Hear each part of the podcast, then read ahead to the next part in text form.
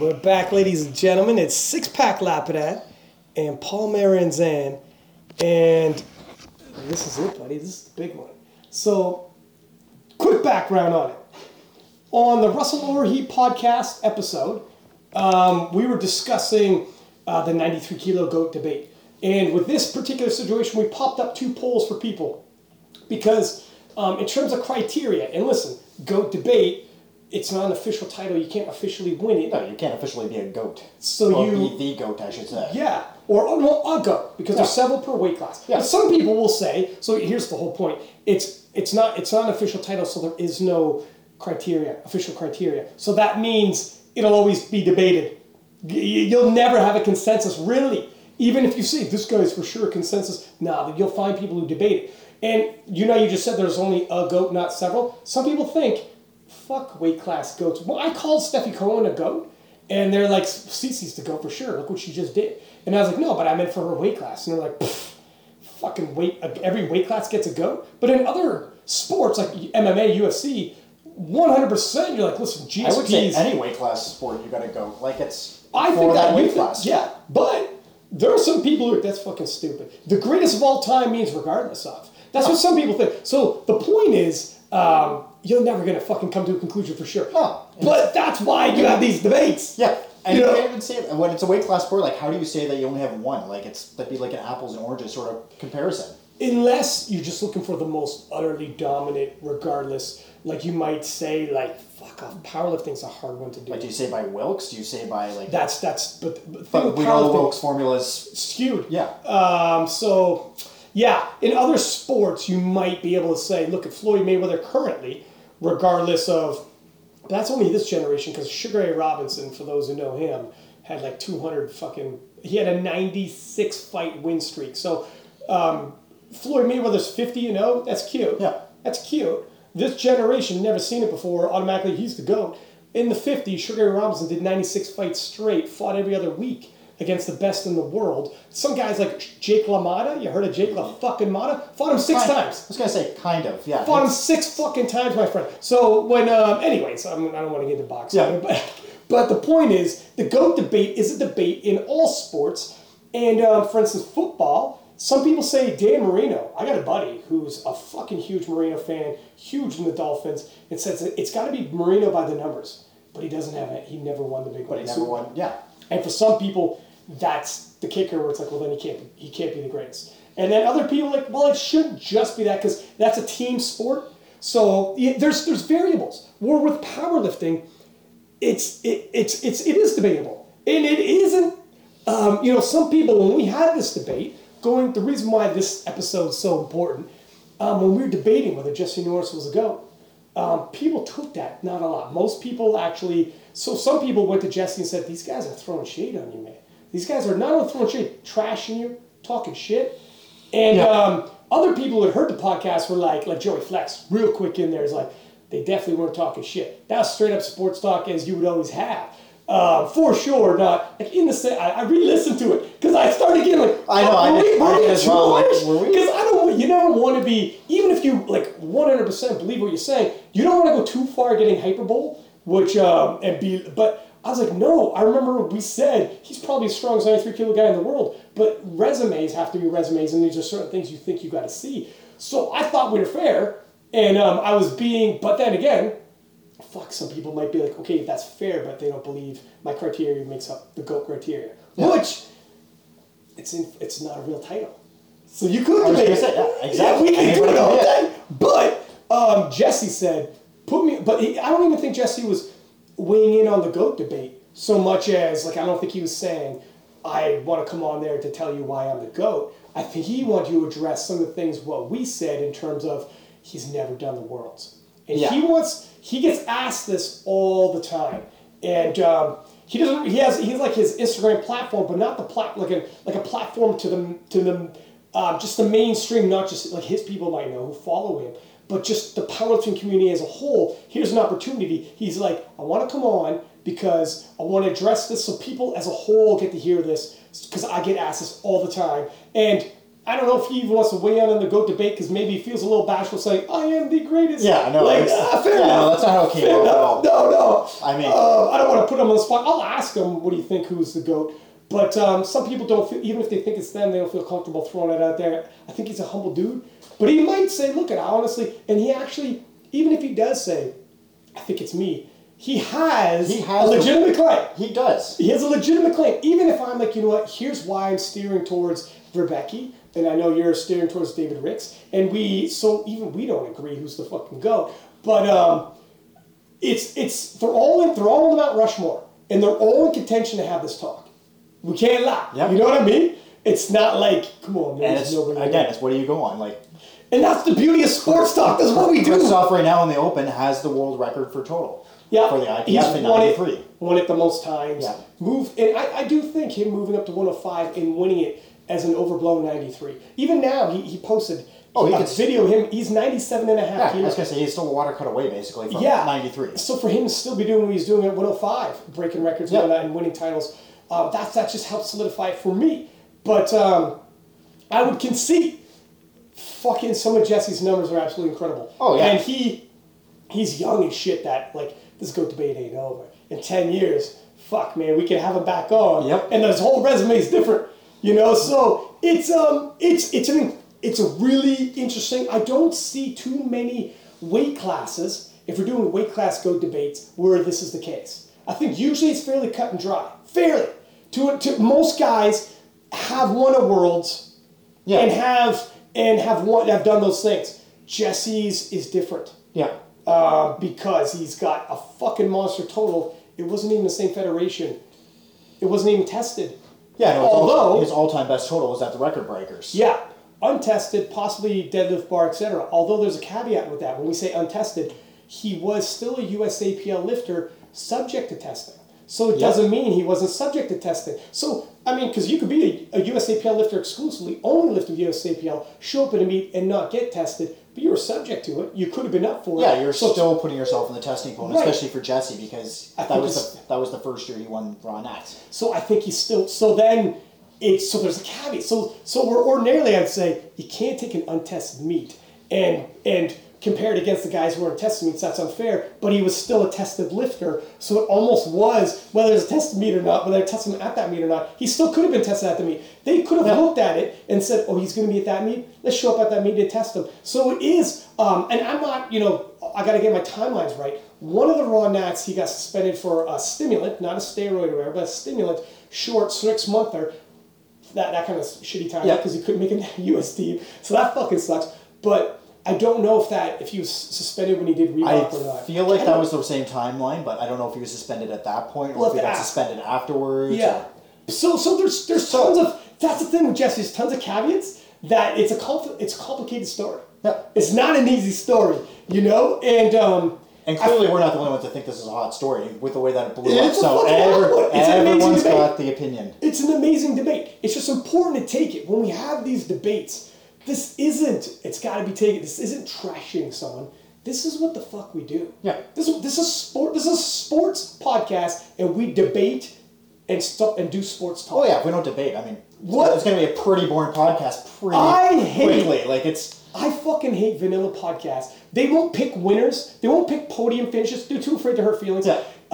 You won't pick you got to pick a side. And it's only sports. In terms of the guy or girl, it isn't that. We're never going to attack somebody or shame somebody, whatever the fuck. We're debating whether you're the greatest of all time, not whether or not you're good. The greatest of all fucking time. Yeah. It's a compliment to say it's 50-50 whether or not you're the greatest lifter I've ever had. We're talking about two other people here. So, of all time, we're three lifters in the 93-kilo class that we're talking about. So. Yeah. For most people, if I drop your name in, I think so-and-so, insert your name, might be one of the greatest lifters I've ever seen in his weight class, but I don't think he's quite there yet, and here's why. Most people are like, holy shit, I'm in that conversation. You know what I mean? So how some people listen to it, they're fucking trashing them, they're talking shit. As you said, how many weight classes can you even do it with? Because 120 plus is out. Ray Williams is the greatest ever. Yeah. No, most of them, and Dennis Cornelius, Sergei Fedeschenko. Yeah, there's a lot that are pretty on lock. And this is one where it's a little different. So we gotta weigh in. Yeah. We gotta fucking weigh in. So With no further ado, we got Jesse Norris himself here. We'll bring him on, and we'll have, first off, we'll get his side of the story on, like, you know, why no worlds yet in the open? What's his future looking like? If he's going to, I want to start that story on whether he thinks he's the GOAT or not first. Whether or not he, what does he think constitutes the GOAT? Whether or not he feels as though he is the GOAT, et cetera, my friend. So let's we'll pause it. We'll bring in the man himself, the big to tell his story. That's right, to tell his side. And I also want to ask him who he thinks is going to win 93s this year. And what he is expecting, how he expects U.S. to do at the Worlds. At 93. Of course we got to ask him this. Yeah, of course. This is way up. Yeah. You know? So anyways, let's bring him in. Bam. Okay, ladies and gentlemen, we got the man of the hour, Jesse Norris. Jesse, so we had a lot of people, obviously, feedback, immediately hitting you up for that last podcast. It was the 93-kilo GOAT debate. And it was, an interesting debate. Because of all the weight classes we were saying before we had you on, this one particular weight class, it's like, for some people, it's a runaway where Ray Williams, he won the titles, he's got all the records, it's just Ray. And then I think 120, same situation where Dennis Cornelius, he's running shit. He's got all these titles. Yeah. Whereas it's different. I think the 93 kilo is a unique situation, because possibly the strongest 93 kilo lifter in the world is probably yourself, but it's unique in that in most sports, the best guy in the world is got like the resume of all these world titles in that best weight class, which makes it that whole debate. And then you have, so I think here's what I think the Mount Rushmore of 93 kilo guys are, and I'll get your opinion on who you think who you think the GOAT is. Maybe you're too humble to say yourself anyways. So what we'll do is we're actually going to say your resume just in case you are too humble to say you're the GOAT anyways, because you're definitely in the conversation no matter what. Even if someone doesn't think, even if someone's like, you're not the GOAT until you win the IPF Worlds, you have to be in the conversation. And here's why. Okay, for anyone listening who doesn't know all the stats.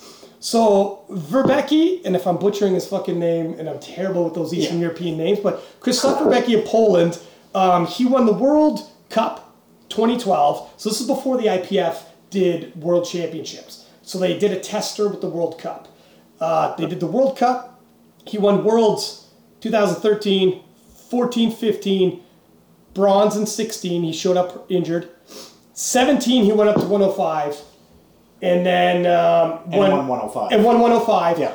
And he's a pretty small 105er. He showed pictures of him. He's kind of he could probably still make 93 because he's 97.5 kilo with abs on his Instagram the other day. That'd be amazing. I don't know what his plans are. So he might even come back, which would be fucking crazy.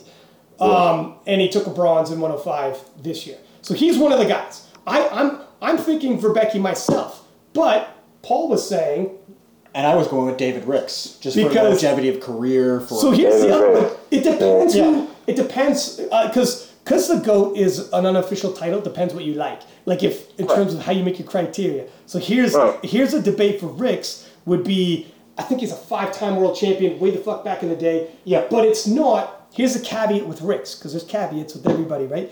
He actually, it wasn't a 93 kilo weight class. There wasn't a 93 kilo weight class. No, that's true. So, but he's still, that's where 90 back then, right? Yeah, it was a 90, which is 198 pounds in freedom units.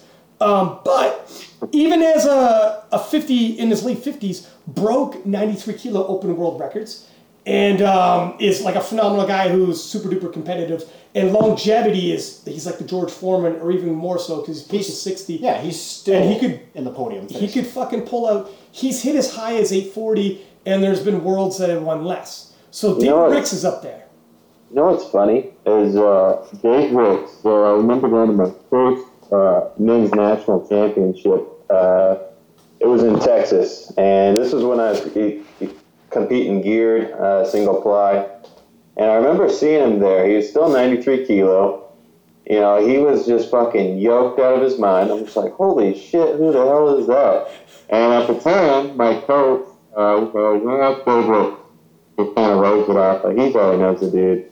Anyways, you know, single fly, his records are up there. And I don't remember what he ended up squatting, but I think it was it had to be near the 8s, high 7s or something like that. Yeah.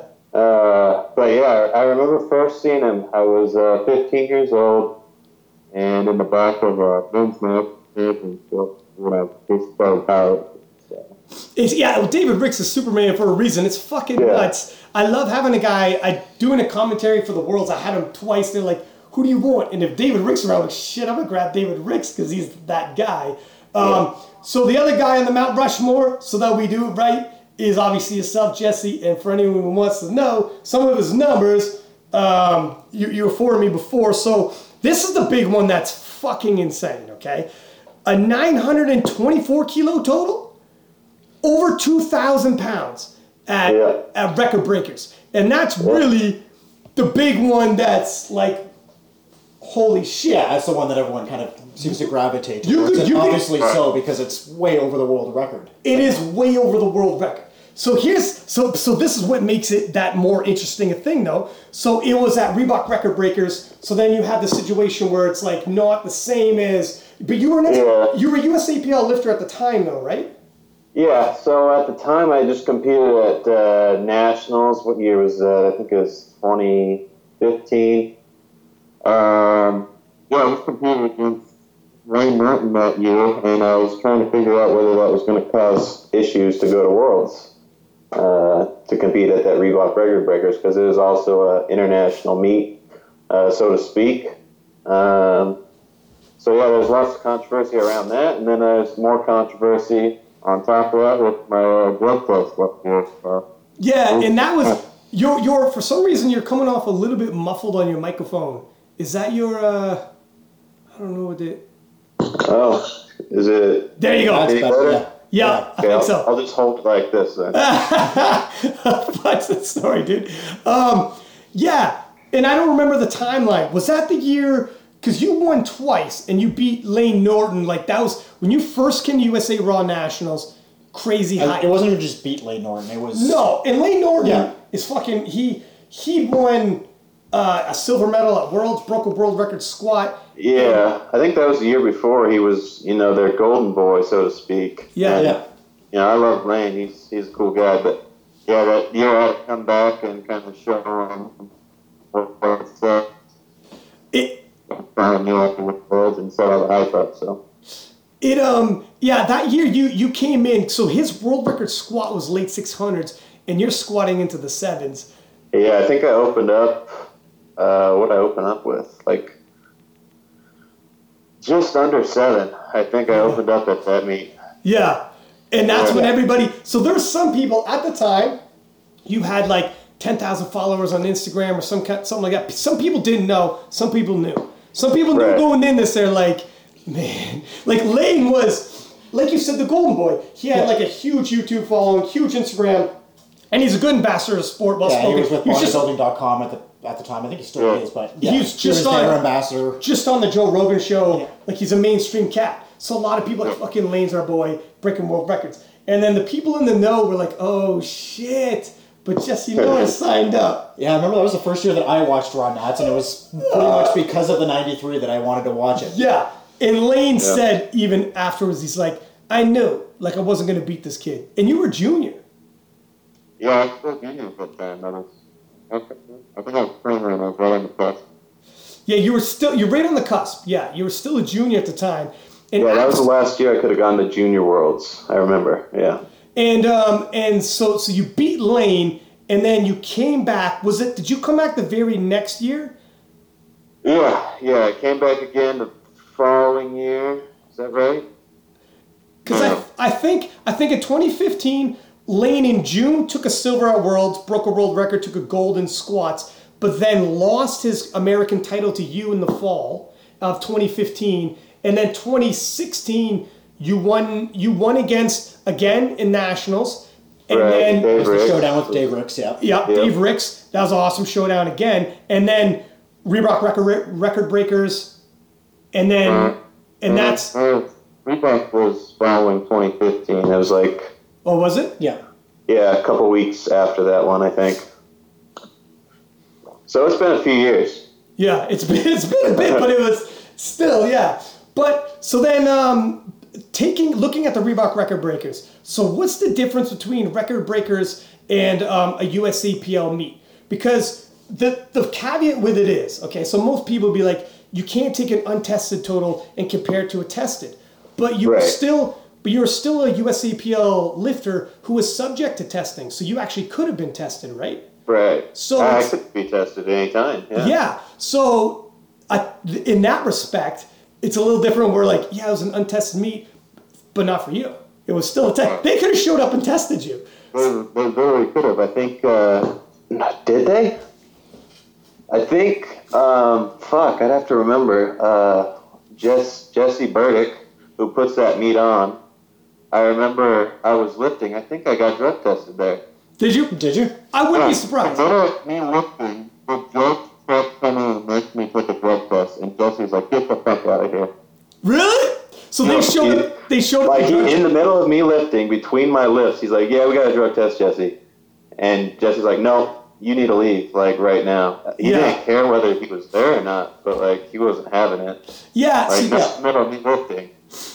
You know what? So in Canada, when we sign up for the our version of the USAPL, they make us do this drug test like quiz thing, and it says in it that when they come to test you, they have to like wait even for medal ceremonies and shit like that. They just chaperone you, but it's very rare. It wouldn't be a failed test for them to say like, right now, like that's really weird. In between lifts, that's fucked because you can't. That's really targeted there. I didn't drop this, and I was like, what? And he's like, yeah, these fuckers want to just come in and like rip you off the platform. I was like, what? This sounds crazy. Yeah, no, not in the middle of the meet, for God's sake. And especially not in the middle of the meat of your life at that point. Like yeah, right? It's like, dude, just a little bit. Can you wait 5 fucking minutes? What do you got? Uber waiting? Fucking chill, bro. His next flight or something. Yeah.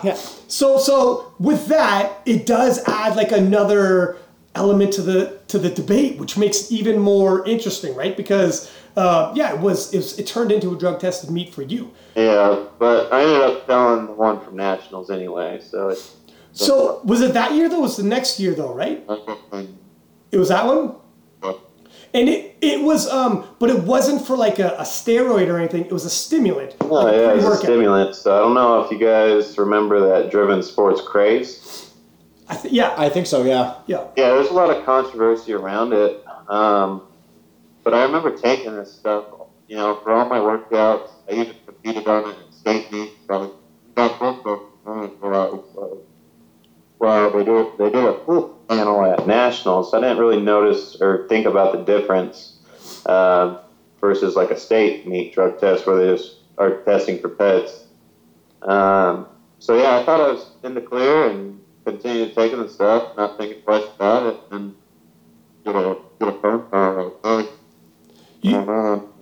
You know what we might do, Jesse? I'm thinking maybe we're going to lose the headphones. And because that microphone's cutting in and out on you. It's a piece of shit? Yeah. Oh, my God. And we'll just do without the headphones. We'll take off all speakers. There we go. And okay. I think that'll be better. But, yeah. Well, what did you guys catch? Did you catch my full story? Or just part of it? No, we got most of it. So sound like shit. No, it's okay. So essentially what happened is, was it the USAPL Raw Nats that it was that you failed for the? Yeah, it was that 2015. That was the year I took the craze. It was my first year back, and then it was for that stimulant.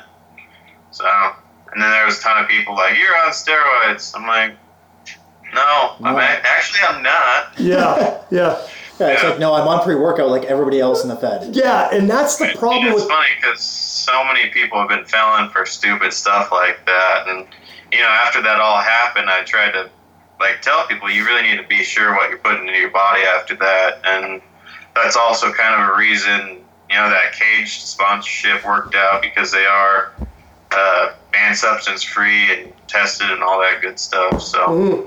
Yeah, it's funny, like, I don't know if you watch UFC much, but there's a guy, Lyoto Machida, the Dragon, and there was pre-workout, and forever you're allowed to take this one ingredient in this pre-workout. So he was allowed. He'd been taking his whole career. They changed it like that earlier that same year. They're like, okay, we're no longer having this ingredient allowed. But not like people for a long time like, oh, I'm allowed and I've always been allowed, and you're not quick on the changes. So they showed up and they drug tested him and they asked, can you please write down all the stuff that you're taking for supplements? And he wrote it. He passed his drug test, but fucking told them what he was taking because he thinks he's allowed. And they said, he passed it, but they're like, no, you're taking that. You wrote it down. They suspended him, and he got like 2 years suspension. Lost all this money. He's like, fuck me, I should have just said nothing. And that's whatever crazy. The test shows. Yeah, I would have been banned for 2 years, but. One of the judges, I don't even know if I should say his name or not, but Rob Schmidt, he was also a lawyer on the side, and he wanted to help me out, said, you know, this is kind of shitty. So he got it reduced down to 6 months for me, so that's kind of why I was able to continue to compete that following year. Yeah. Fun story there. It's tough because not everybody has like access to try to fight these. It's hard to fight it, is it not? A lot of money if you don't have, someone you know and is willing to help you. So there's really no point otherwise. It's just like, okay, you take your licks. 2 years. Yeah. And it's at the very least, do they say what you failed for? I believe they stated it in this. I should have probably kept the paper. There's this long legal formal letter, and I think that quoted it. I made a post of it. Some dimethyl, I don't know what the fuck stimulant. Like at least they do that for you, so you could say to people, because some people they don't give a shit. Some people all they hear is failed, and they're like, steroids. Yeah, you're automatically dirty. You're automatically steroids. That's what they want. They're like too lazy. You know what I mean? Where you have to. I remember that post you made, and you're like, "Here's what it is." Trying to tell people, and even then, people are like, "No." Steroids. That's it. Yeah, that's fucking it. You put up a 2K total. It's still disclosed online, isn't it? Like if you went to the USAPL database. I feel like it is. It is. It tells you within the USAPL lifter database what you were actually banned for, what the substance was. So who? Right. Yeah. Who do you feel like is 93 kilo go? For me, I think it would be Dave Ricks. As far as longevity goes, he's always been at the top. Various. Single ply, raw. I don't know if he's competed at lighter weight classes or not, but just even for how old is he now? 50 something? 58 or 9, which is fucking nuts. Which is insane. I can't wrap my head around that. He did, at nationals in total, what did he total? 18 or just under 18 that year I competed against him. I don't remember what it was, but to me that was just a fucking crazy performance, and I just hope to be able to be that strong when I'm that age. So to me, he's the GOAT, I kind of look up to him in that regard. What would you say you would have to do to bypass him to take GOAT status? What do you think? What are your goals, and what do you think you have to do?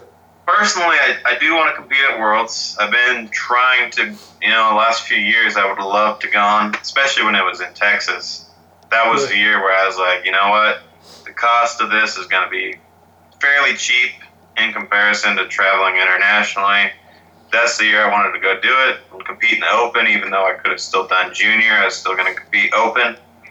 But it did not work out for me that way. Still would love to go compete at Worlds. Right now, I'm dealing with some injuries, and a lot of people I don't think know about the injuries, or I think I posted something, but I got a couple things going on that aren't easy to work with. So I got a torn labrum in my right shoulder, and two discs are completely degenerated between a couple of my lumbar. Jesus.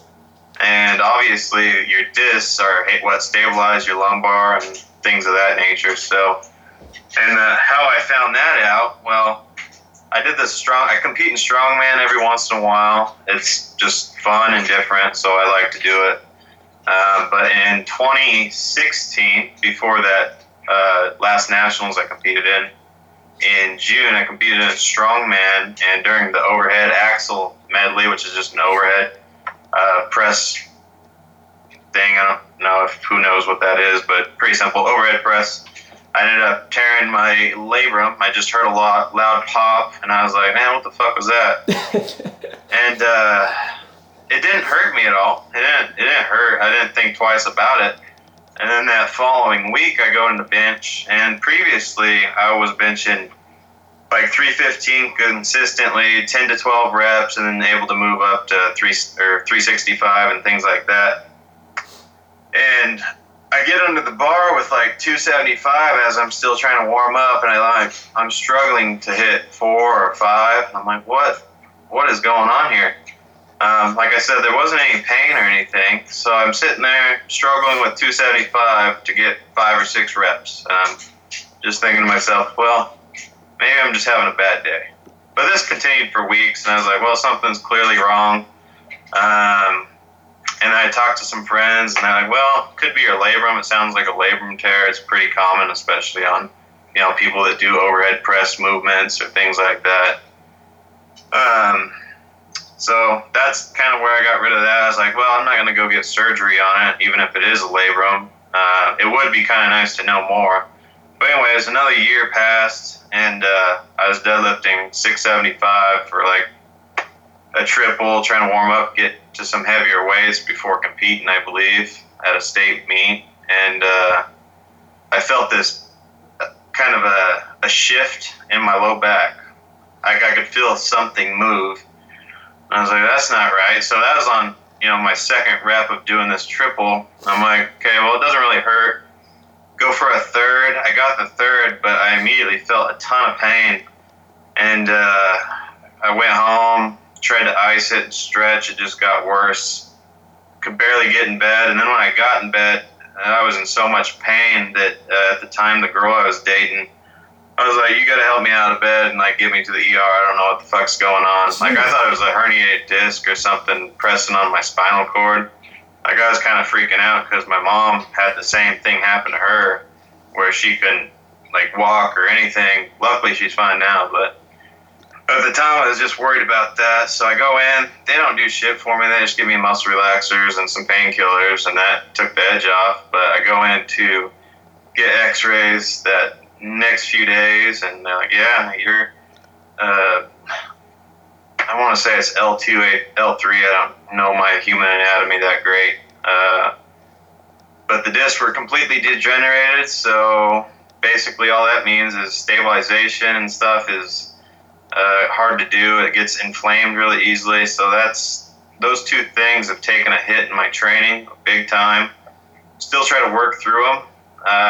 Like I said, I'd love to compete again. I'm looking forward to competing. I always plan on like doing a state meet, and I try to work up to some heavy weights, maybe get up to 675 or something. And then my back starts to flare up, and I got to back off and do this whole thing. So it's been a crazy ride for the last, you know, year or two. Is it, so is that fixable or is that not, is there anything they can do? You can get your spine fused. Fuck, it's man. Where you go and fuse your spine. Your range of motion after that, like your, that's. Yeah, your range of motion at that time it gets fucked with. And then you're probably going to start to, you know, degenerate the disc above that and so on. I think it's just a continued process. The doctor was like, you know what, just keep doing what you're doing. It's best to build your core strength. It's best to build your erectors around this because that's going to help keep your spine kind of in place and stabilized. That's kind of what he told me. He's like, we could go in and do a surgery and fuse them, but at your age, it's just probably not something you want to do. So. And you're, how old are you? I'm 25. 25, so you're young as shit to be talking about this. Yeah, so it sucks, man. I'm like, really looking forward, because when I did that 2033 total, at the time, I was like, I easily got 20 more pounds. Like, I know I could hit 2050. Yeah. Like, that's what I felt at that time. Like, 766 squat, and I was like, I got 5 or 10 more pounds at least. 441 bench, like, flew at the time. I was like, holy, even when that thing came off my chest, I was surprised. I was like, holy shit, that flew.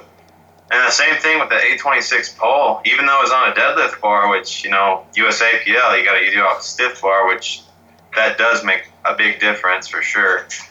But if I was competing in USPA or something again, I was like, I could hit 2050, like, easy. Mm-hmm. So, yeah. It's been an interesting ride, eh? That's kind of what's been holding me back from competing. It's like, I really want to. I'd love to go to Worlds, but it's like, if I can't stay healthy, I'm not going to go compete injured and be able to perform. It takes the fun out of it. And here's the flip side, too. Because you hit a 924 kilo, over 2,000 pound total, the expectations are absolutely massive. You show up anything less, like there are people who are like already crowned you, so you can only drop down. So the pressure in terms of like, that's got to be a whole nother ballgame. And that's another thing that's unique to you. Most people, when they go to Worlds, they have only the world to gain. They're like, holy fuck, here's my moment. Whereas yourself, you might be the only guy I could think of in the whole fucking sport where if you showed up, people already have the gold around your neck, and they're waiting to take it off. That's going to happen at nationals. Anybody would be in. And then if you have to deal with all these injuries, thinking, fuck, man. And again, the only person you can think of that would be in the same sort of situation would be like a Ray Williams or a Dennis Cornelius. It'd be a Ray Williams, Dennis Cornelius situation. Or Sergei Fedeschenko, like somebody who's... They think it's already around their neck. They're already the titans of their weight class. Yeah. And then everyone's just waiting to possibly take it off. Which is and that's what happened at last nationals. I was like, I'm gonna go compete anyway, just because I want to go compete. But then sitting there, coming down to my last pull, I was like, well, I enjoy this sense of competition. Like, this is awesome. I love when it comes down to this last pull. Like, that's something I enjoy. That little bit that tries to push you. Like, that's my bread and butter. But then again, I'm thinking, my back's fucked up. My shoulder's fucked up. Like, I'm nowhere near my best. Like, this just isn't worth it. And for those that didn't get to watch that, what did you actually hit in that nationals? So I squatted 733. I attempted 749 on my third.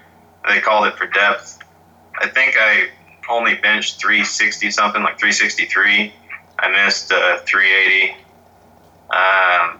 And then my last debt, so I think I pulled 777 on my second. They called it out for soft knees or something, and I had to go re-pull it, which I didn't think I had it in me. Like, I remember watching that. It was like, one of the in the back, like, I'm fucking done. Like, feel like shit.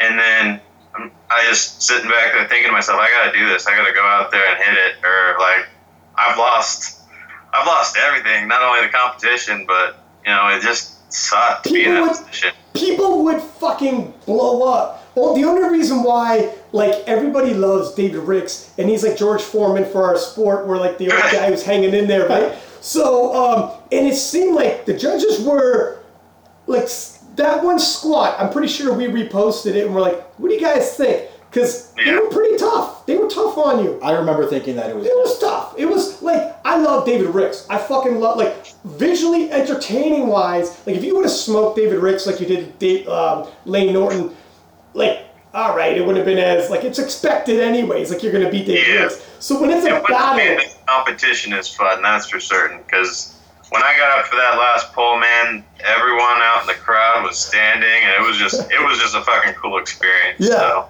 Yeah, and if it, like, visually speaking and entertaining wise, that, like, I don't think I'll ever forget that. No, and that's one of the favorite live, like, moments of live cast that I've ever watched. 100%. Yeah. And the fact that it was David Ricks is huge because he's a legend in the sport, and it could be, and it's shitty that, like, injuries are what they are right now, because that could have been a great passing of the torch moment from goat to goat, because a lot of people would say it's either David Ricks or Wierzbicki, like, it's up there, or yourself. And then that would be that fucking sports moment.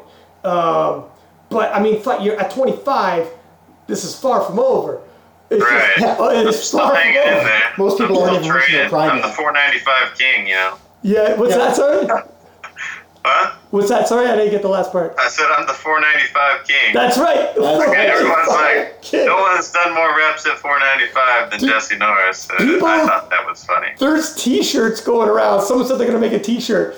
Really? Water's wet, fire's hot, and nobody said 495 as many times as Jesse Norris. Oh, that'd be awesome, man. 495 or 585? Yeah. Like, you just absolutely murder those reps. Yeah. I mean, that's where I'm most comfortable training. I'm able to get work in. I'm able to touch some decent weight. And that's the basis of my training is, like, I want to feel like I've worked out. Like, I want it to be a challenge. Mm-hmm. That's why I don't do a lot of sets of 5 or 3 or anything like that. I want to actually feel some work.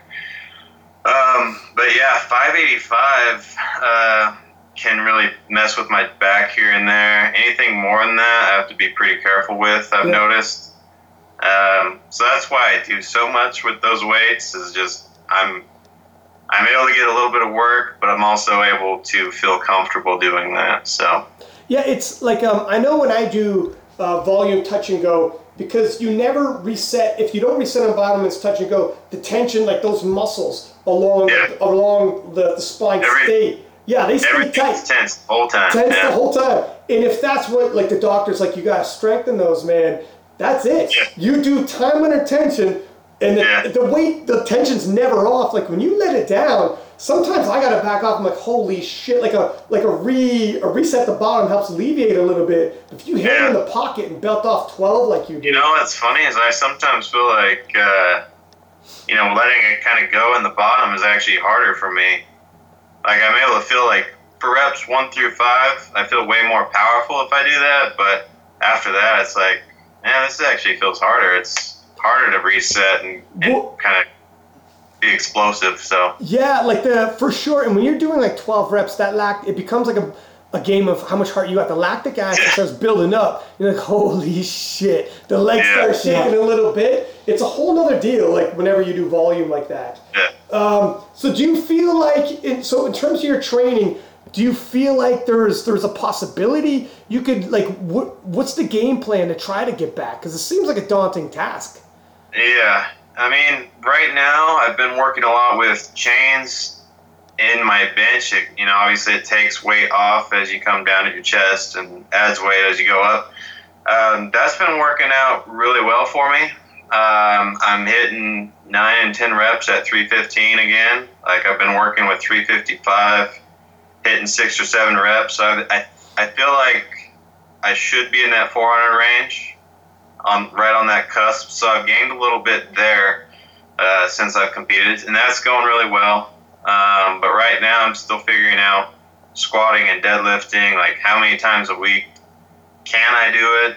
I've had to cut out a day of squats or deads, generally one or the other, because I used to do 2 squat days and 2 deadlift days all in the same week. So I've reduced that by a day.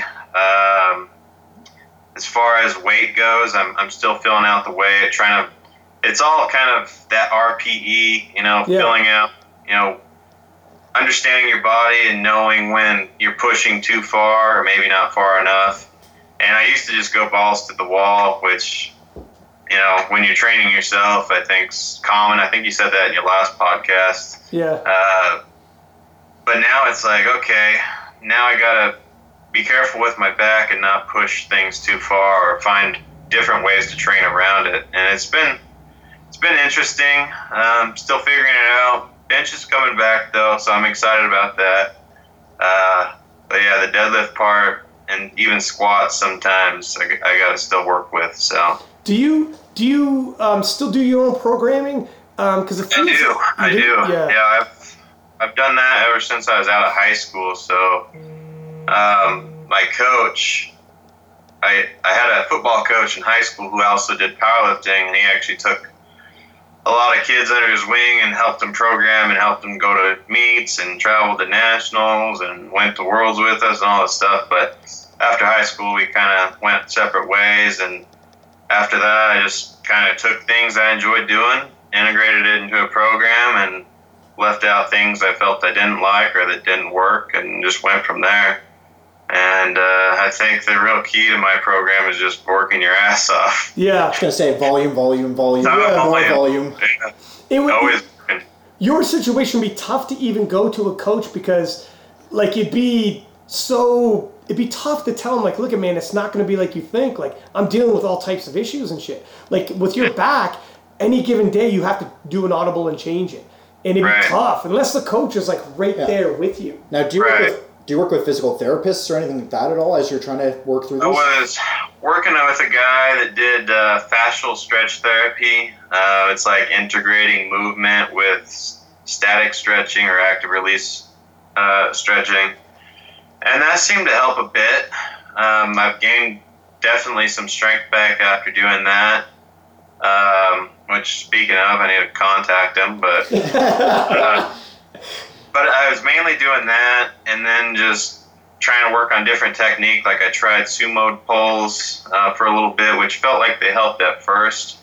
Now it's like, okay, actually it's fucking with my SI joint more than anything, so I'm getting that inflammation again. Just different techniques, which I'm all doing on my own, but I have contacted that guy, with the fascial stretch therapy. He's been helping me out in the past year. It's just been a little bit since I saw him because I was feeling really good there for a little while. Mm-hmm. Now I'm feeling a little crippled again. So. Mm-hmm. And do you still? So I remember back in the day when I first heard of you, a big influence I think was your uncle. Was it Jay? Yeah. I remember I remember interviews with you mentioning him and whatnot. So when you let's take back a little bit when you first started powerlifting. How did you get into powerlifting? Okay, so let's take it back a little before powerlifting. So, my uncle owned a gym for a number of years called Genesis Fitness. So he let us work out there, mess around the weights. He was a big strongman competitor. I believe he got his pro card. He was a really strong dude and kind of a guy I looked up to as far as that. He's a good guy too. So, so that kind of got me into the gym, into the fitness realm. And then 8th grade at my school, they got a brand new weight room in middle school at the time. And I was like, man, this is awesome. So I used that for football. At the time I didn't start in football. I wanted to get better for football. So I had weight room training to get there. And then that following year, when I was a freshman in high school, I was on the football team. And like I said, I had this coach that was on the football team who also coached powerlifting. And after that 8th grade stuff, I was the strongest guy in my school. So he took notice to that. I was like, hey, you're a strong dude. I'd like you to come try out powerlifting. And so I did. And I did really well and kind of enjoyed it and stuck with it for there. And he was kind of by my side to take me to all these meets and do all these things and guide me through it. So, and at that point, what kind of programming were you doing? Man, I think it was for a little while, I believe it was 3 days a week, and it was some half-assed program for the first year I did it. It's like 3 days a week. Kind of how I did it now is kind of linear progression. You do 4 weeks of high volume, and then 4 weeks of like 6 or 5s, and then you peak before you meet. Fairly standard, right? So I did that for a little bit, and then he got me onto a program called the Shiko program. Yeah, Shiko. I'm sure you've heard of it. Yeah. So tried that it was pretty much opposite was what I was used to. New movements, you're always training heavy, always doing something crazy. And I believe I strained my pec on that, so that kind of took me back a little bit at the time. So I did that for a little while, and then we kind of combined the two. Like, I just kind of ended up doing what I wanted to do. He said, well, if it works, it works, and it worked well for me, and he kind of guided me along. He was mainly there to watch my technique And when I was ready to peak before a meet, that's mainly what he did was help me at that time so he could see my numbers and how it looked. You know, what should we do for the meet? So even at 16, 17, I was kind of training myself. No shit. But then after high school, like I said, I was kind of on my own and went from there. And you were winning, so you were doing IPF World Championships as a sub-junior and junior, right? Or yeah, so my first year, well, just as a sub-junior, I don't think I ever went as a junior. And obviously at this age, 14 through 17 or 18, I was a single-ply lifter, which was pretty big back in the day. I think Roz turned it around, for sure, yeah. But... So back in the day, single-ply lifting was pretty big, and so that's what I was doing. And my first year, I didn't quite make it to Worlds. I did win the high school championship and won the age class and set some records for my age. And then the following year at 15/16, I competed against Ian Bell. You know, have you heard of Ian Bell? He's a pretty big single-ply lifter still. Deadlifts? Yeah, for sure. Yeah, we have the same birthday, which is funny. No shit. Yeah, and we competed against each other for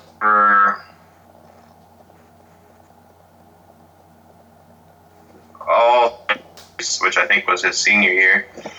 I stayed in the 82.5 kilo class at the time, which is 181. And that's where I competed all my high school career. And so that first year I went to Brazil, took second, which was disappointing because I had a good shot at taking first.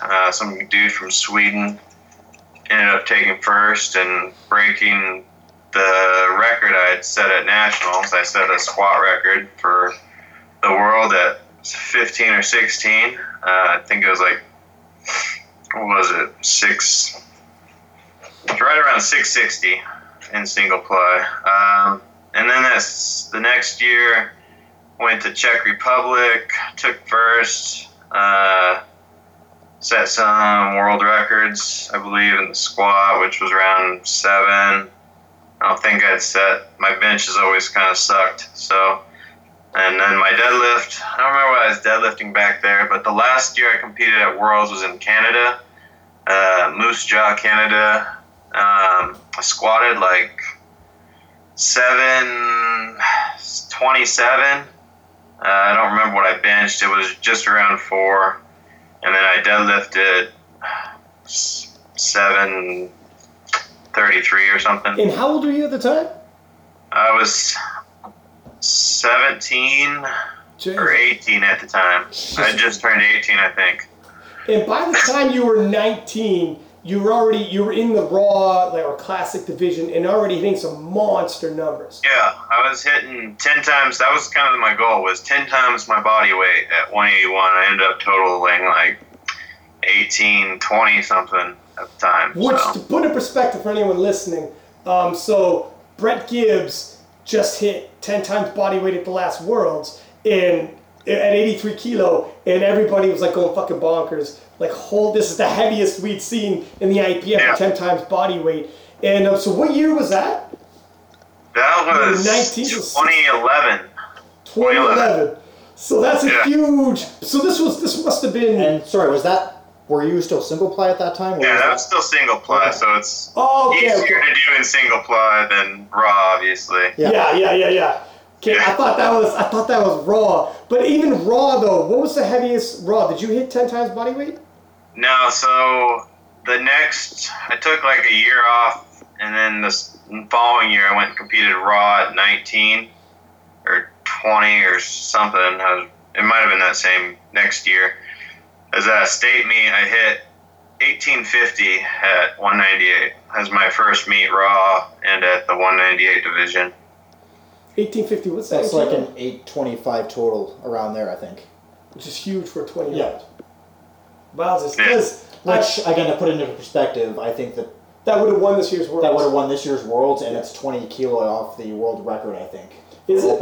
I think Wierzbicki has the record at like 847 or something like that. Yeah, I think you're right. I don't follow him, so I honestly don't know. Yeah. I know he posts like he's going to total 900 kilos or something, but...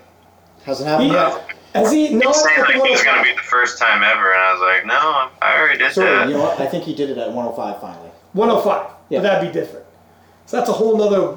Because the 105, or yeah, the 105 is a whole nother weight class, though. Because you got Rondell Hunt as well, who I told everybody in the 105s and he's a junior, and that's a whole nother fucking enchilada. So looking at these cats now, 93 kilo, who are your picks looking at this field? Because we got, like U.S. is stacked. It feels like this year's Nationals, 83 kilo, holy shit. That's probably one of the best. I swear to God, 1 through 7 is like... I was going to say 1 through 20, but yeah. 1 through 20. 20 seems like it's getting more and more competitive. You know, it's like... Which was kind of my goal initially, is like, I wanted to do something that had never been done. And I felt like that would kind of spring more challenge into it. Like, oh, if he can do it, then maybe I can too. Mm-hmm. And that was part of my goal when I fucking was lifting so crazy. And now I don't feel like I am anymore, but... Yeah, every year it seems like it's more and more competitive. More and more guys show up. The totals are going up. You know, it's just getting crazy. Dude, what body weight do you walk around at? Typically around 205. 205, okay. So could you make... You probably couldn't make an 83 kilo then. No, not... I fucking hate cutting weight. Yeah. My absolute worst thing to do. That's why I like to stick around the weight class. If I don't have to cut weight and I can just go in... Eat normal, not worry about it. That's what I prefer. So. Mm-hmm. Looking at these guys, so 93 kilo now, we got David Wilson, who's coming up. I don't know if you're familiar. I don't know if you like watch all these guys. We post a lot. Ellis McLean, who weirdly enough, he's never won a national title, but he's won the IPF Worlds twice. Nice. Yeah, I watched LS. I know him. He's a good dude. Yeah. LS, and then we got Ashton, who won. He won last year. Did U.S. Open, came in injured though, ended up bombing out because I think he had a back injury, but I think it's gone. So there's LS, Ashton, David Wilson, Charlie Dixon has moved up. Yeah, who's smashing stuff right now as well. And he's young as shit. Just he was 83 kilo at Worlds, and I mean like a huge shredded 83. Turned 93 kilo, it was like 93 kilo a week later. Yeah. You filled that quick. I met Ashton in 2016 at that Nationals. Strong kid, fucking strong, young. And I think he's probably got a really good shot winning and being a real contender to myself if I can be healthy. We could really go at it. If we can both stay healthy. I've watched some of his training and he's an animal, and he walks around really light. Yeah. Like 193 or something. So I'm like, holy shit. He's got weight to put on, and he's already totaling some crazy numbers. So I'm looking forward to seeing what he can do. Yeah. So is he probably, you're leaning towards him in terms of this course? Yeah. I think if he can stay healthy. I know he's in the military and does some stupid running or something. Yeah. No, they do. Yeah, if he stays healthy and stays at it, dude, I think he's got the best shot. Yeah, if I'm not mistaken, he does marathons as well. And they do, like in the military, like you said, they do like full gear with packs on, running and shit. It wears you the hell down. 5 miles a day or something stupid. Like, it'd be something crazy. No. I think looking at it, it's weird, man. Like LS never wins the Nationals. The one thing, so last year's Nationals, it came out to the very last deadlift, was really exciting. And Ashton LS went first, and they were kind of trying to eyeball like how much LS's team was like, how much do I have to deadlift to push Ashton so he has to pull something he can't pull. LS last deadlift, it was like relatively quick, like not like crazy quick, but he had more in him, and I was like, he maybe slightly under, easier said after the fact because you overshoot, you miss, the other guy's already won, but I was like, all right, Ashton went up. Not a fucking kilo more. Not a half kilo more. He gave everything he got, but he got it, and he won. Yeah. And immediately, LS is like, son of a bitch, I should have went like just 2.5 kilo more or whatever. Yeah, right? That's the way it goes sometimes. But yeah, LS, man, he's a funny dude. I think he does that to himself. I don't know if he's done it before, but I think he's taken like third when he could have taken second, or something happened when we were competing. I think it's like a similar circumstance, but I might be wrong. Yeah, he's, from watching him in like when Rod Natz rolls around, it definitely seems like he's the type of guy, he's always pulling or, you know, running his numbers to make sure that he's going to be in a position to win, but not guaranteeing himself to win. Like, he's not going to be a guy that kind of blows it on himself. That could be taken out. That's easy, right? Sorry. That's neither. No, I think he puts his numbers fairly conservative. Yeah. Which you obviously want to go out there and hit a lift. So smart, playing the book smart, I would say. Yeah. Like when you stay in the pocket, 9 times out of 10, it could work for you because you're not missing lifts, which is the biggest danger. Yeah. Like he's won the Worlds twice. This year he came up and he was pretty bad shape. I think he got pretty sick, and then so he dropped it down. He's the type of dude that if he has to adjust, he'll adjust. Ends up winning regardless. But did you see this year's Worlds 93 kilo? I didn't watch. Oh no. Dude, it came down this one. The Brazilian David Coimbra.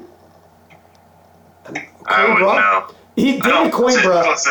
93 kilo David Coimbra. He did like a fucking 45 kilo jump, Hail Mary on this last deadlift. And as a commentator, I'm like, yeah, well, this is, you know, you give a couple tugs in the bar, wave thank you, and then you walk off. This fucking guy got it like all the way locked up. They said there was a little down up on the way up. But I, on the mic, because I do the commentating for Rules, was like, oh my God. Like, everybody's going nuts. We thought this was like the craziest comeback of all time. And LS is like, well, fuck my life. Here we go. Nope. I just lost. Here it goes again. And then, here we go again. And they got him on down up. And it was heartless, man. Or like, it was tough. I seen the guy in the bathroom afterwards, David Coimbra, and he was like emotional. Like, the Brazilians are emotional people anyways. But he was like, it was tough to watch, man. Well, after that, you just fucking take a 45 kilo jump. You get it. You're like, I won. And holy shit. Like, everybody, like, because it might even be more than 45 kilo. It was stupid. I remember that. It made no sense whatsoever. It was literally like, all right, what are we doing? Yeah, that's insane. Yeah. And then no one expects you to get it. No, nobody did. Yeah. As a commentator, you're trying to be respectful and be like, well, let's see what happens. Well, you're right. Everybody's thinking the exact same thing. You see it come off the ground a little bit, you're like, what's happening? Like, like how many times? So with every session of every day I got to commentate, you see that kind of shit. And it either is glued to the ground or comes up a little, and then you always say, well, he risked nothing, might as well try. And that's, I was ready to say it anyway. So when it happened, everybody was basically putting the gold around his neck, and then they do they actually did an appeal, watched it, and the whole nine, they're like, no, it's gone up. Whoa, that was all over the internet, and everybody was all upset. But LS took the victory, nonetheless. But he deserved it. He deserves it. Yeah, he's a vet. So I think if we're looking at the 93s, I'm probably leaning like you said, and I think most people, Ashton's so young. Alice is like 40 himself now, and he's a huge David Ricks guy too. He looks up to David Ricks. I know when he won in 2017, he invited David Ricks onto the podium with him because he's like a huge David Ricks guy. But actually David Ricks is in there again. Yeah. But I don't think he's like, fuck, man, how many miracles can this guy have? At the same time, you never want to doubt against the guy. You can never doubt against this fucking guy. Like, dude. If he hits a squat, he's going to be in it. If he's 175 years old and he gets his opener squat, you got to fight. You got to fight. Right? Game on. Yeah, don't look past him. That's for sure. He doesn't go away. But, I'm thinking probably Ashton. And then God knows if he goes to Worlds, and if LS does... Well, Ashton can't go to Worlds, right? Is he suspended still? Because of the USA, the Open. That's a damn shame, sir. Oh, yeah. Stupid rules, man. Yeah, it is what it is. What about... Is there any other weight classes that got you... Like, do you have... Have you been paying attention to 83 kilo? Do you think Russell Oherlihy or... Or Brett? Is that the... No, for the World Nationals... For your Raw Nationals, it'll just be, so it won't be Brett. Oh, because Brett's from New Zealand, yeah. Like looking ahead, well, we'll see what happens at Nationals. Brett is on such a fucking tear right now. I think only Hack could beat him. But in terms of Raw Nationals, I think Oherlihy And then you got like Muscle Man Marcus, and you got like, oh, Sean Noriega. Okay, Sean. Yeah, yeah, Sean Noriega is an absolute beast. Rob Ali. Then you got the deadlift panda, Young-Soo Ren, who like deadlifted 747 pounds at 83 kilo at the last Raw Nationals. Not sure if you've seen that, but that was fucking nuts. I did see that. And he's a little dude, and he's so unassuming. And it's funny because in the preview show we had Joey Flex on there, and we're like kind of going division by division, and we're like I remember as a joke saying, "Who the fuck knows? You never know. Ren might come out of nowhere and surprise people." But he was nominated like 10th, right? And then the day of, he did small conservative squat, conservative bench, loads up 747, which is whatever the fuck kilo, and we were all like, "No, wow, there's no way though, right? Like, come on, that's not gonna happen." That's crazy. He fucking pulled it, and we're like, dude, this is like way over the world record. This is like 93 kilo big lift, you know what I mean? So just opening up with the world record. Yeah, it was some crazy shit. Yeah, yeah, like when you open, yeah, exactly. Yeah, so yeah, but, who does that? Yeah, exactly. Yeah, it's pretty nuts. So I think for 83's probably Orhi's a favorite. But, yeah, I feel like you probably have it on the bag. I've seen a few things on his Instagram, and he's obviously a pretty freaking strong dude. And I think does he train under Joey? Yes, he does. Yeah, a lot of guys train under Joey. I know Sean does. I'm pretty sure. Yeah, he does too.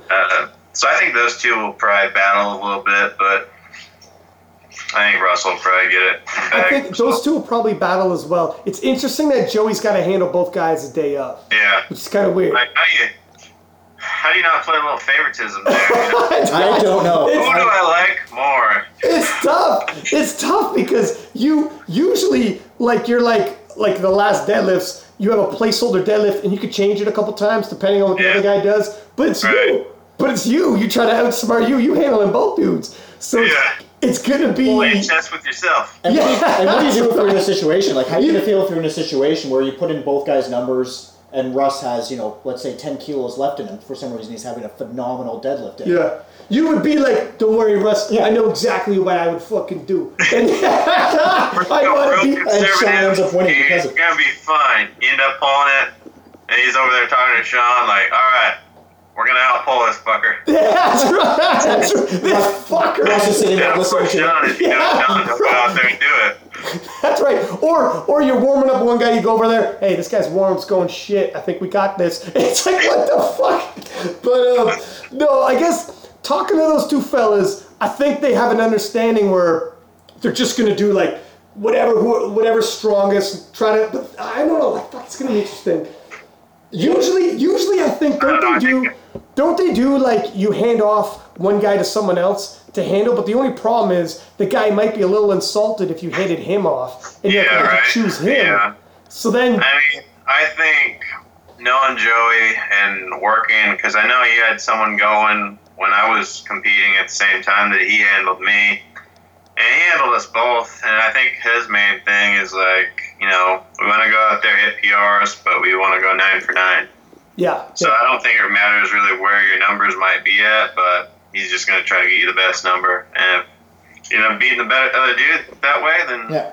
Yeah. The only difference being that with you, you're pretty much guaranteed that you're going to be... Beating the other guy, yeah. There's no conflict of interest. Whereas with you're sitting there like, man, what could I have done better? Whereas with Sean and Russell, it's probably going to come down to that last pull. So It might just be straight up where he looks at the second deadlift and he's like, I think you have 10 kilo more. Yeah. What do you think?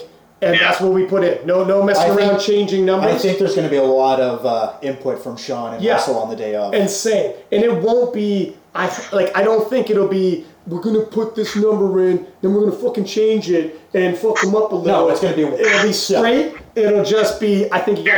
Here's a $10 bill under the table. Now do what you gotta do. That's right. Exactly. Look, I'm gonna take you out for dinner the night before. We have to have a conversation. Yeah, get on the same page here. Joey shows up with a new Rolex. That's right. That's right. Where the fuck did Noriega's like, where the fuck did you get that from? Yeah. Last night you were staying in the hotel room on the same floor as me. Now you're in a fucking penthouse, and I see you drinking champagne.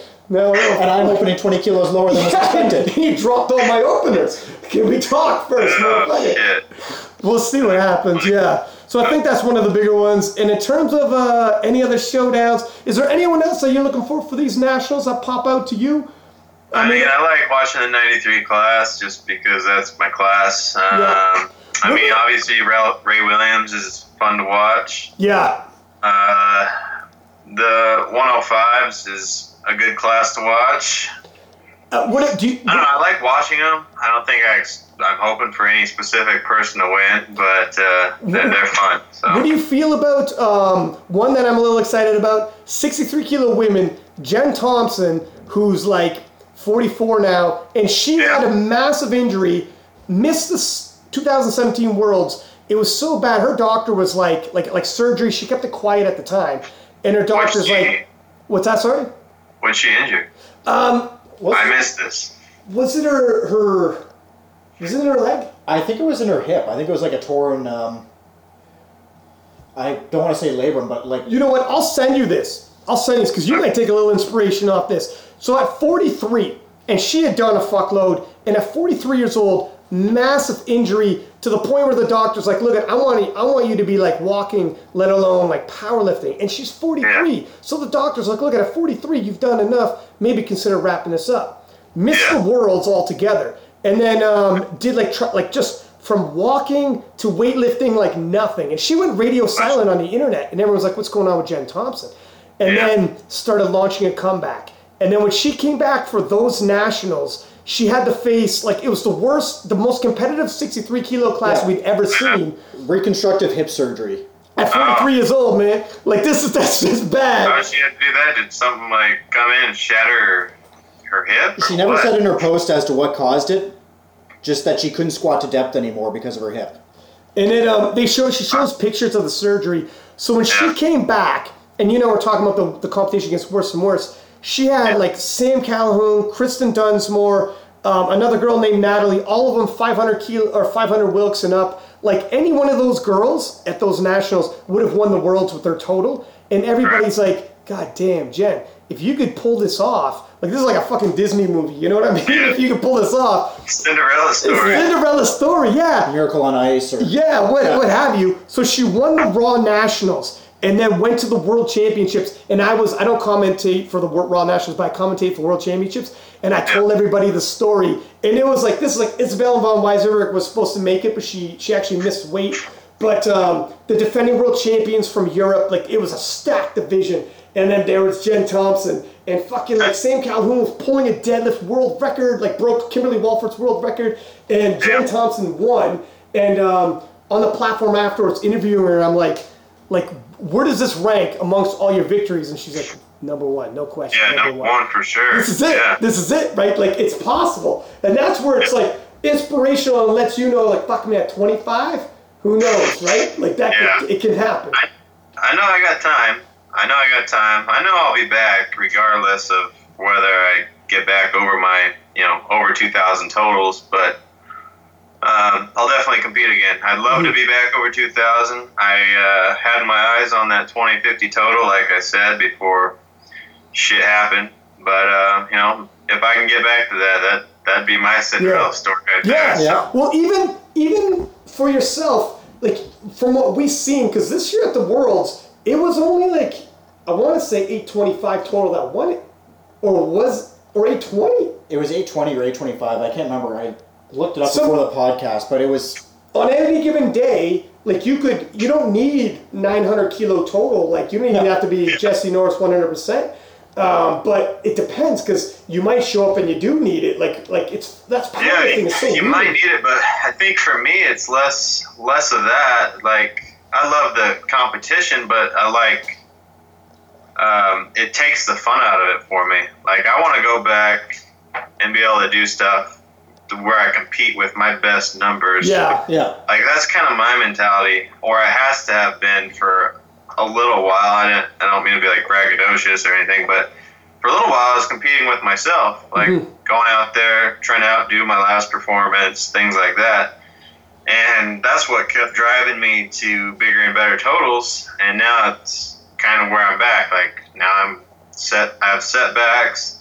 well, now people are actually on my heels, and I actually got to go out there and do well. Mm-hmm. But it does take some fun out of it for me. Like, I don't know what to describe it as.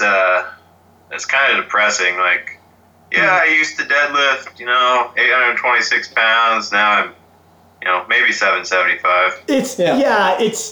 It's like a musician who can't fucking write that, who wrote some masterpieces. A musician who wrote some masterpieces and everyone loves.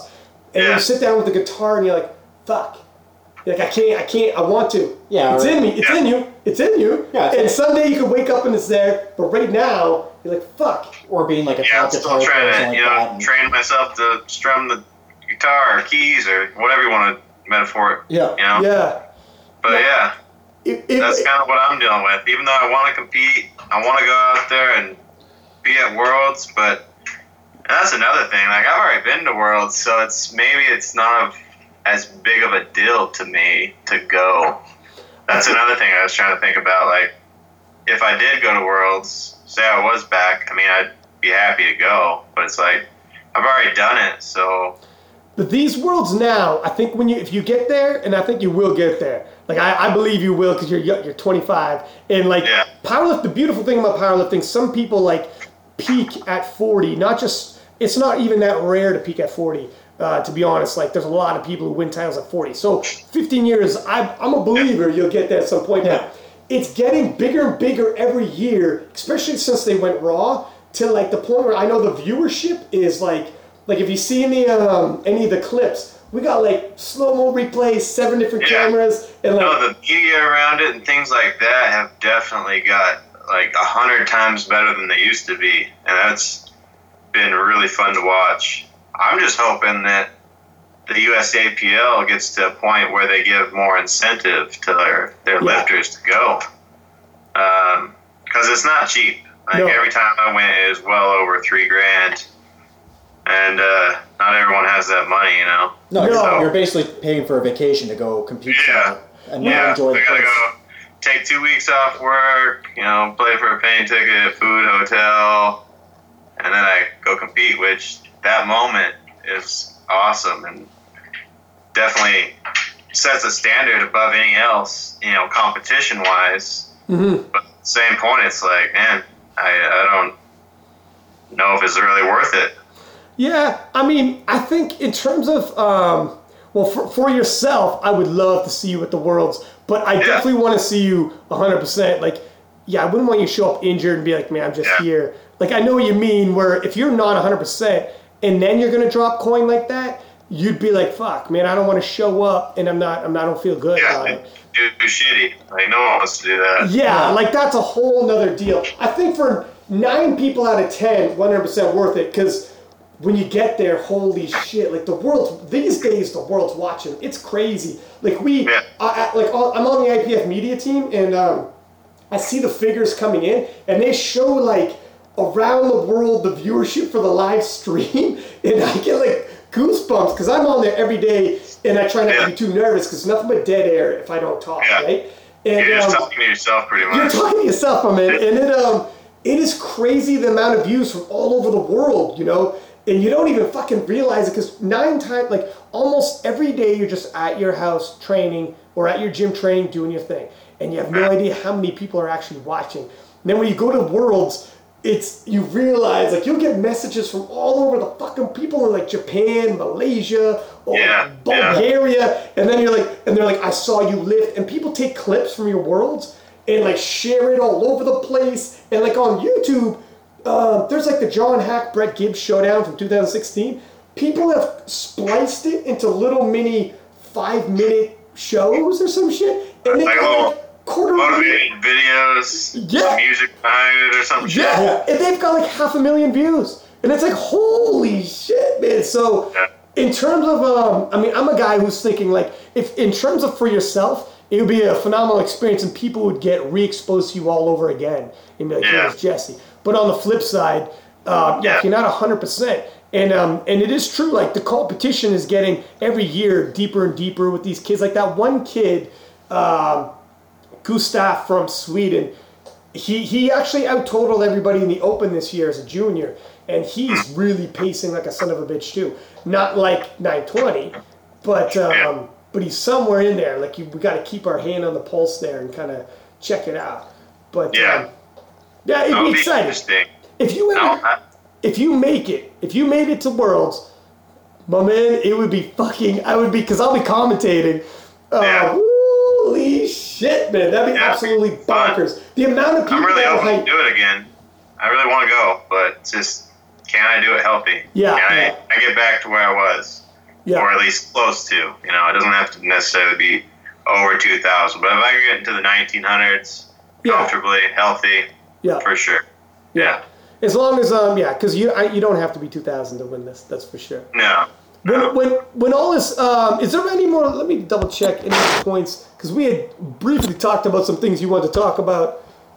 I want to see if there's anything we had missed. I don't know. It's been rolling, man. We've been rolling, man. Well, that's how we like it, to make it let just flow seamlessly. Yeah, training cycles, injuries, and challenges. When all is said and done, because you're only 25 years old, and this is something that we always ask anybody, whoever comes on the show, when all is said and done, how would you like to be remembered? I think the biggest thing for me is I'd like to be remembered as someone who came in, at least did something that no one expected or really thought maybe was possible, and challenged everyone else, and hopefully, changed the sport a little bit in that aspect, and challenge people to think outside the box of, maybe what am I capable of, So before I came in at, the 93 kilo class, I think the total was 18 something for the world record. Mm-hmm. And I think I came in, smoked it in my first meet, unofficially, but still.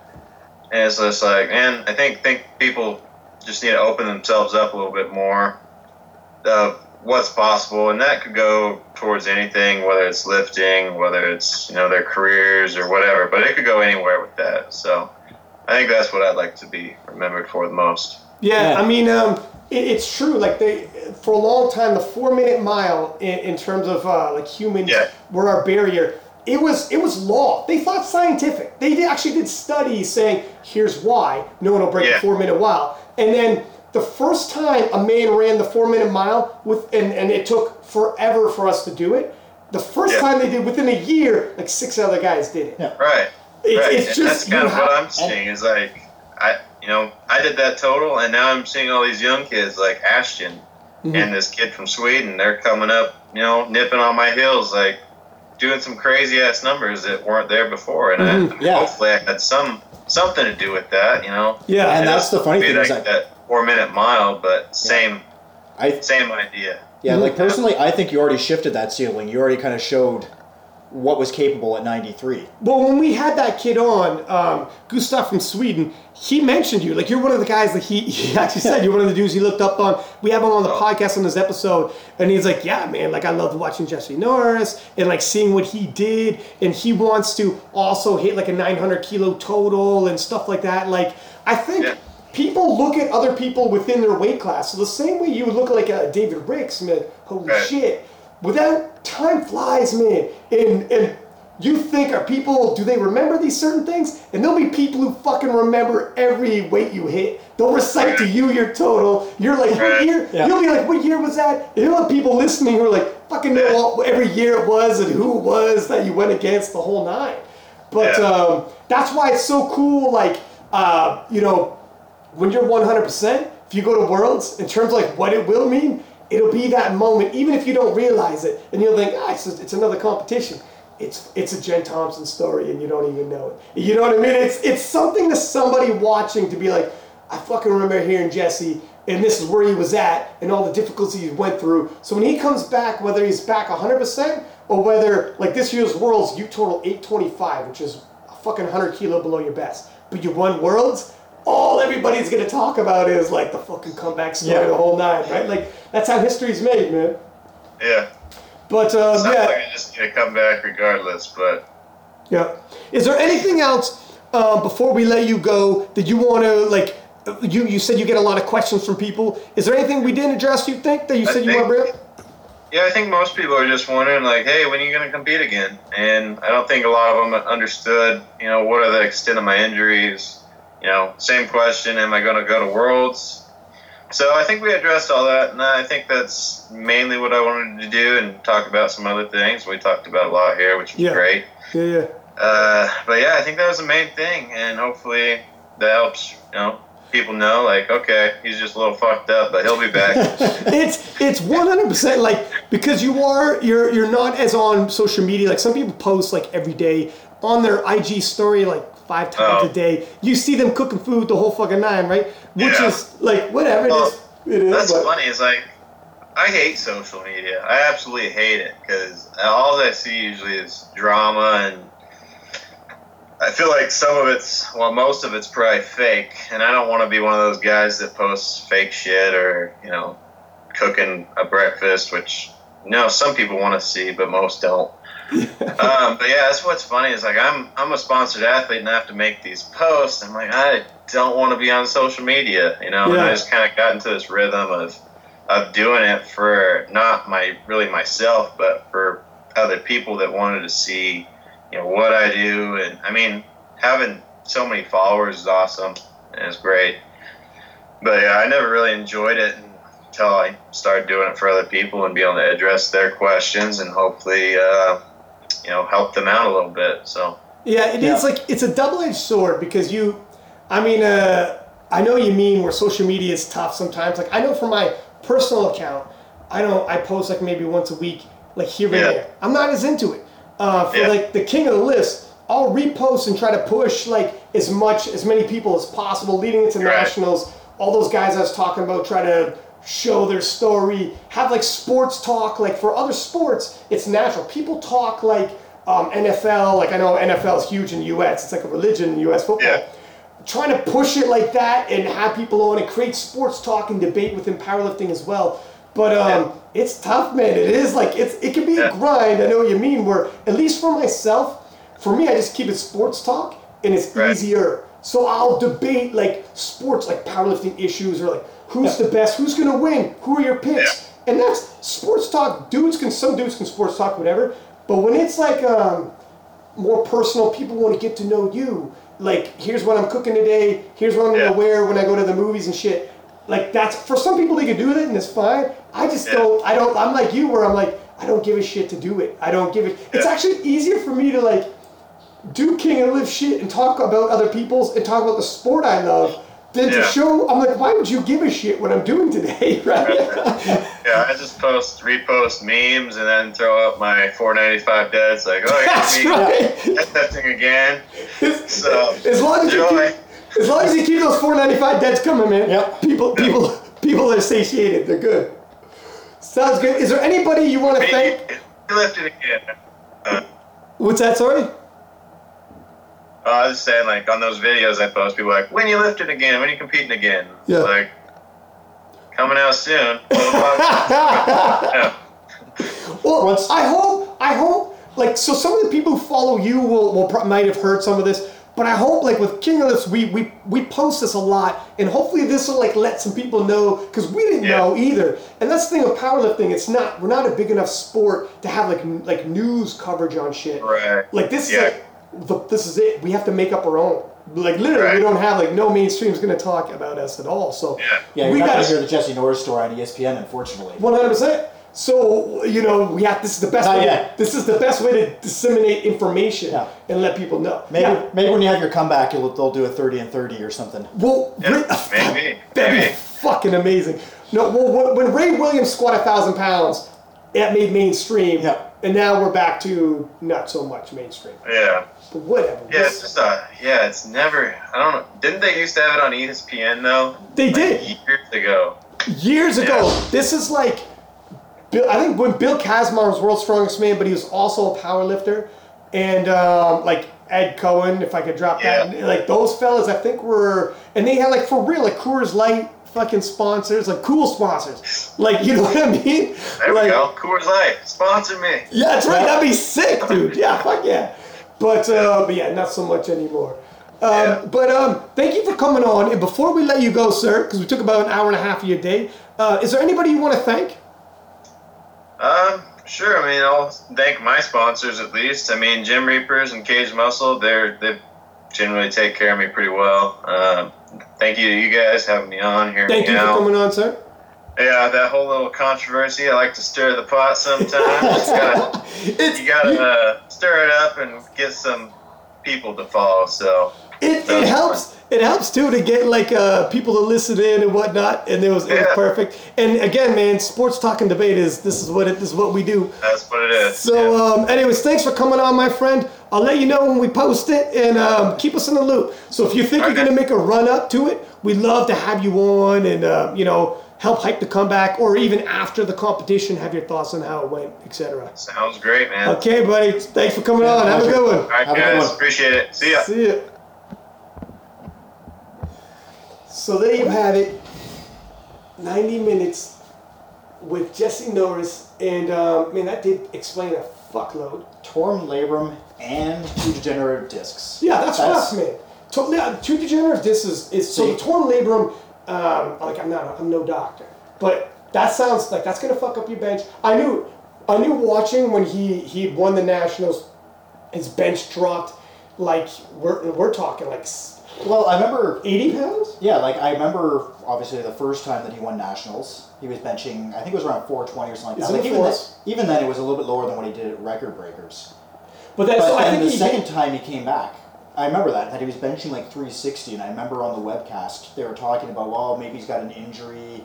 His bench hasn't been. I knew he had an injury because I think social media he had said. So I think he hit around early fours in to beat Layne. And then Record Breakers, he hit 441. And it flew. It was very well. So he's getting better from the injury rolling around. And then... He came back and opened to like 350 or something like that. He had... and like hit 360 man. And then, it was like a jump. But that is an injury, though, that I think he can come back from.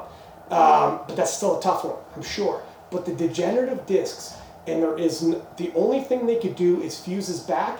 And then the fucking fusing of the back will then make discs above, because that becomes, if anyone doesn't know, like a fucking metal rod. No movement, no flexation. So then all the discs above gotta handle the load and the flexation, and then it becomes just shooting the problem further up the back. Yeah. And he's 25. And this happens a lot in different sports, and I know baseball and other stuff that happens, and it's exactly what happens. Usually if it happens once and you get those discs fused, if you continue that sport, you're going to have the same problem come all the way up the back. Yeah. And that's where he's 25 now. When that happened, he's like early 20s. When you're going to see a doctor, and your doctor's like, and he's like, what can we do? And he's like, well, this is what we can do. But at 23, I don't think you better exercise all other options first. Because we start this at 23, when you're 63, you're walking around like a metal rod in your spine. Exactly. It won't be a David Ricks story. No. So that's where, so there you have it where,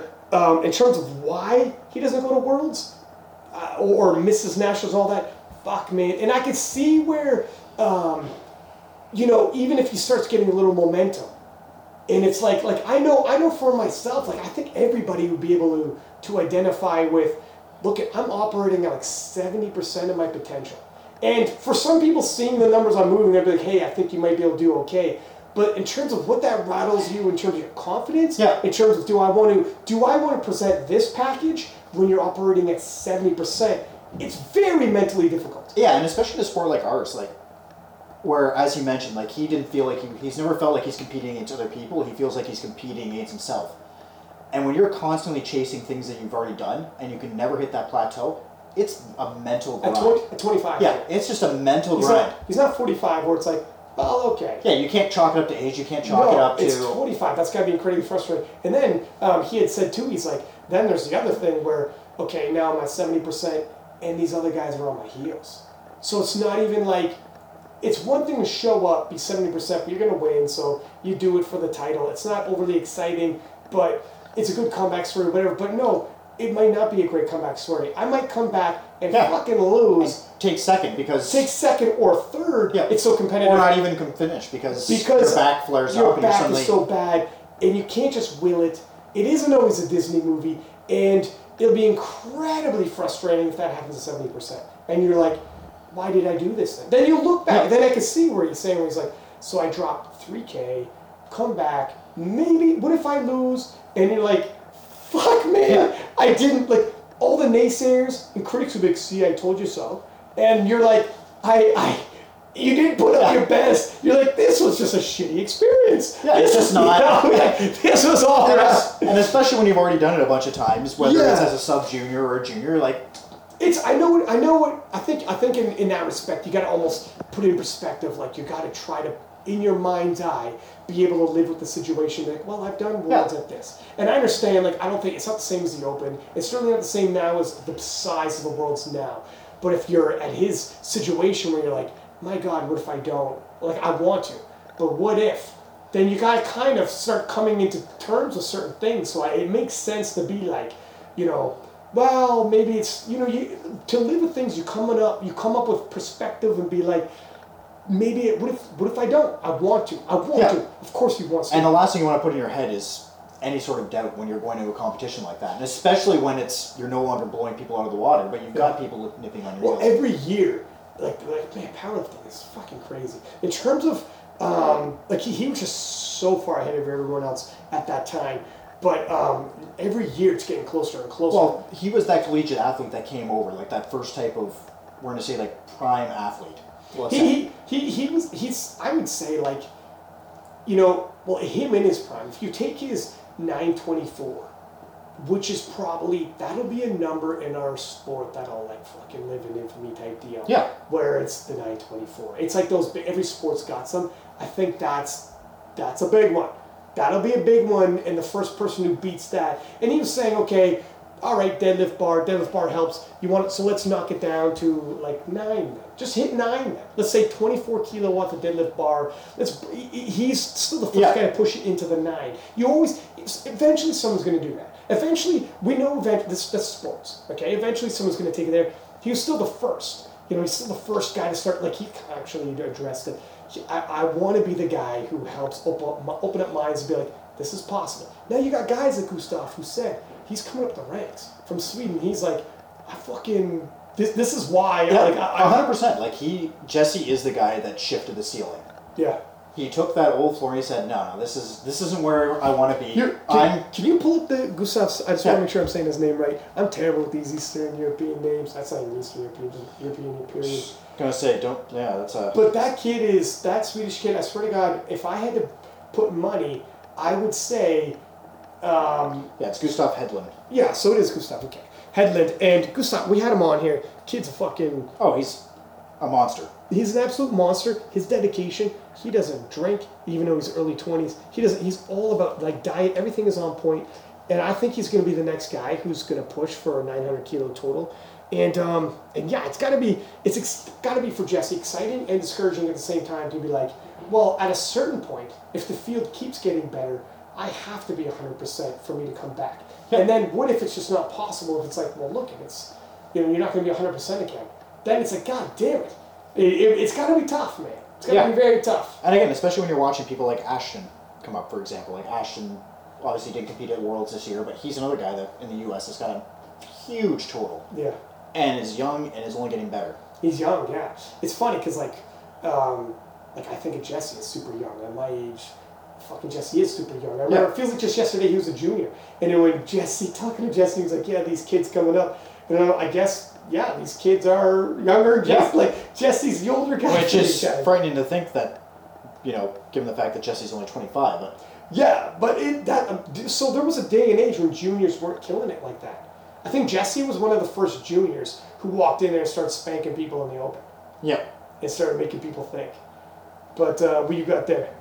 I was looking up for Ashton's total because I couldn't remember what he hit last year at Raw Nags. But at his age, I expect his progress to be... Exactly. It's going to be interesting to see, like, based on his training, who knows what he's going to do. But one thing with Ashton, it's kind of like Jesse said with himself younger, you might leave your best, if you push it too much... You can leave your best in the gym. Ashton is gaining so quickly, and he's so young, sometimes you overshoot just what your progress is because you're so excited. Yeah. Every week you go in and you feel stronger and stronger. Kind of what happened at the US Open. But with you can't buy experience, you have to earn it. And Ashton earned that experience at the US Open. And sometimes you come back even better. So now you reevaluate, what the fuck happened there? Well, I'm not pulling this and squatting that unless it's on the platform. Or I'm just... I don't want to get too associated with numbers. You know, it does, like, everyone cares more about what happens on the platform than what happened in the gym. And everybody at some point gets excited as shit about what's happening in the gym and pushes the numbers. That's just the way it goes. And then you hopefully you can learn from it. And yeah, it's all part of the experience. Adjust before it gets too crazy, yeah, and it batters up your body. But I don't think I've talked to anybody who's been in the game long enough and not done that at least once or twice. Yeah. I'm like, woo, no, for sure. Got a little ahead of myself. That's where, like, sometimes a coach is good, where a coach is like, hey, man, can we talk about what you're doing in the gym? But, yeah, we'll see. But I'm glad Jesse came on here, addressed some of these things, let everybody know about the injuries he's having. And, damn, I hope he comes back 100%. Oh, man. Me too. I would love to see that showdown, and I'd love to see him in that. No lie, if he ever comes back as IPF Worlds, I grab that fucking microphone, and here we go. And Jesse Norris is about to hit the platform. It'll be nuts, man. It'll be nuts. But anyways, I hope all you guys enjoyed it. As usual, you know, like it, share it, tell your friends. I mean, every time we do these things, we're trying to bring, like, people's story. We don't, because like I said, we don't have mainstream media. We don't have, this is the only way we can disseminate information. You know, and this is it. We're the only avenue where anyone's going to talk about our sport. When we talk about, you know, when you go to the barbershop and people are arguing who's the greatest boxer of all time. You go to, like, any kind of forum and people are arguing who's the GOAT, welterweight, UFC championship. This is what we do. This kind of sports talk is here, you know, and the good thing about our sport, at the very least, everybody's accessible. You want to come on the show and talk? You come on and be like, you know what I mean? Or, yeah, I know. Or if you hear, hey, man, heard you guys are talking about me, and I'd like to say my side of the story, we could bring them on and be like, tell your side of the story. You know what I mean? Yeah, and that's the beauty of this situation especially. Like, you see that sort of open avenue, and you get a guy like Jesse who doesn't normally go on podcasts or anything like that to come out and talk. Yeah. It's funny, like, you know, because it isn't drama, it's sports talk. Yeah. People are playing, like, these guys are trashing. I think when he actually heard the podcast, he was like, yeah, they were trashing. That was straight up just sports talk. They're debating whether or not I'm the greatest of all time. Yeah, it's but you can't trash and be in the discussion of greatest of all time. No, and it's always sports talk, man. I don't give a shit about anybody's personal lives that come out like that. Anyways, it'll always be sports talk, but it's good that so that's why we tell everybody, push it out there, let everybody know, you know, and because this is otherwise, like, if we don't all rally together, nobody's gonna hear about this. Nobody's gonna have, like, there's a lot of people. Jesse's got a big following, but there's some fucking IPF world champions with like 10,000 followers, and it's a shame. If we don't talk about stuff like this, the sport's never going to advance. People don't hear these stories. Yeah, exactly. So anyways, until next time, six-pack lap it at. And Paul Moran's and lifts. Catch us next time. See ya.